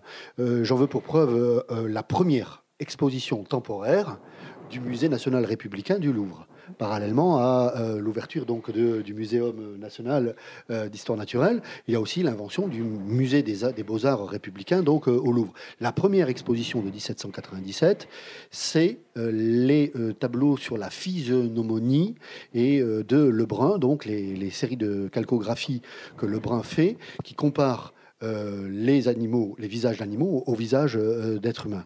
Alors c'est un, c'est un, c'est un De profil en particulier, mais pas profil. simplement. de face et de profil. De face et de fa- profil. de face et de profil. Alors on connaît ces animaux donc et ces expositions. Elles sont, elles ont donné lieu à une grande euh, leçon de Lebrun devant l'Académie des sciences un siècle auparavant, en 1668. Lui-même reprenait les travaux de Giambattista della Porta de 1570. Mais c'est pour dire que l'esthétisation des animaux à ce moment-là fait penser, donne des clés de lecture. C'est le moment où l'avatar est aussi traduit en français pour lire au travers euh, du, visage de l'animal les défauts ou le caractère euh, des euh, êtres humains. Et tout ça va servir, bien sûr, au 19e siècle, dans une science de la judiciarisation et de la police et de la surveillance du délinquant, à rapprocher, bien sûr, le délinquant ou le déviant des animaux dits sauvages.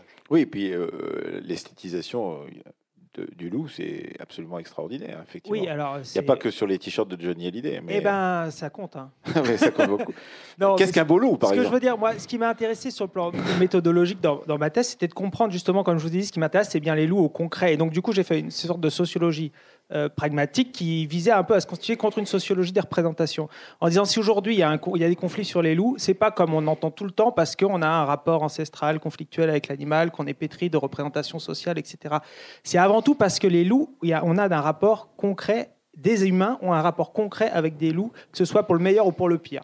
Un naturaliste, il peut me raconter pendant deux heures pourquoi il tient tant aux loups, parce qu'il va sur le terrain, il va les pister. Il y a des films récemment cinéma qui ont très bien montré ça, euh, etc. Et puis pareil, un éleveur, il peut très bien aussi m'expliquer pourquoi à un moment euh, c'est. Et, la question du coup esthétique devient intéressante, parce qu'en fait, ce qui, moi, ce qui m'a intéressé, c'est qu'est-ce qui fait qu'à un moment, l'action de loup concret sur le terrain peut avoir, euh, dans les Alpes par exemple, a des effets sur un public qui est constitué de gens qui font de Brest à Lille, à Strasbourg, etc. Et donc l'enjeu, c'est d'essayer de comprendre toutes ces lignes de continuité qui relient les loups au concret à, euh, par exemple, cette, vous, qui peut-être n'avez sans doute jamais vu de loup, mais qui peut-être avait un avis sur cette question. Et bien du coup, cette euh, opinion que vous avez aujourd'hui, c'est pas juste des représentations sociales qui seraient incorporées euh, juste une espèce de culture abstraite dans laquelle vous, serez, vous êtes pétri forcément en naissant en tant que Français. C'est parce que aussi vous avez une expérience concrète, non pas directe, mais une expérience concrète des loups. Et cette expérience concrète, elle repose justement sur tout un tas d'objets intermédiaires, de médias. Vous avez vu des reportages sur les loups, vous avez, vous avez voilà, et qu'en gros, les publics pro-loups en France, l'opinion des gens qui sont pour les loups aujourd'hui en France, elle est aussi formatée par une dimension euh, esthétique, par en fait tous ces intermédiaires qui mettent en avant une dimension esthétique des animaux. Et je voulais juste faire un petit bémol pour parler de vaches, parce que maintenant je travaille beaucoup sur l'élevage, et juste la dimension esthétique, elle est très... Vous avez parlé des concours euh, agricoles, ça existe encore beaucoup. Ce qui est intéressant, moi je travaille sur l'élevage industriel aujourd'hui. Qu'est-ce qu'une belle vache euh, au concours général eh agricole? Ouais, et bien donc même sur l'élevage industriel, sur la Holstein, qui est la machine à produire du lait et qui est généralement considérée comme une, vache qui n'est pas belle, justement, parce qu'elle n'a pas les formes. Eh bien, ce qui est intéressant, c'est de voir qu'aujourd'hui, que pendant longtemps, on a corrélé la dimension esthétique et morphologique à la dimension performance économique et zootechnique. Ça, on pourrait faire toute une histoire de ça. C'est très intéressant de montrer comment la, la forme de l'organe détermine la détermine l'efficacité de l'organe. On parlait tout à l'heure de la multiplicité des pies, par exemple, euh, pour l'Afrique de l'Ouest. Ça, c'est quelque chose qui est, qui, a, qui est, tombé depuis euh, notamment euh, l'essor d'une innovation qui est l'innovation génomique, où maintenant on, va sélectionner des animaux sur la base de leur ADN. Et donc, a priori, on se dit bah, la dimension esthétique ne compte plus. Eh bien, on voit, ce qui est intéressant, c'est que la vache esthétique existe encore chez ces mêmes élevages. Et la vache machine à produire du lait existe aussi, mais c'est une vache différente. Et qu'en fait, ces éleveurs, qui sont des éleveurs industriels euh, euh, pur jus, finalement continuent à considérer la dimension esthétique parfois comme importante, parce que aussi c'est une manière de se valoriser dans des collectifs d'éleveurs, ça a une dimension identitaire forte dans le cadre des concours. Euh, Bien sûr. En gros, ceux qui Il y a des concours Primolstein où on fait défiler les Primolstein comme on fait défiler euh, les, les, races à, viande, les Aubrac ou les, les autres. Oui, voilà. Mais ce que je veux dire, c'est que du coup, ça a une dimension vraiment importante. Aujourd'hui, l'éleveur qui a la vache qui gagne au concours du, du, salon d'agriculture aujourd'hui, et eh ben, finalement, sa vache, en général, elle est très mal considérée en termes de production sur le plan économique. Donc ça veut dire que perdure dans l'industrialisation un rapport à l'esthétisme qui est quand même euh, important. Une autre euh, question? Une autre remarque? Je crois qu'on arrive au terme de notre discussion. Merci à toutes et merci à tous d'être euh, venus pour cette discussion sur les politiques des animaux. Bien évidemment, vous trouverez les livres à la fois de Joséphine Le Sur et de Pierre Cernin et les travaux donc euh, d'Olivier euh, aussi euh, sont d'Antoine sont aussi disponibles. Mais vous avez des livres à, disposition ou pas encore, Antoine? Voilà, donc c'est pour bientôt. Merci et à bientôt.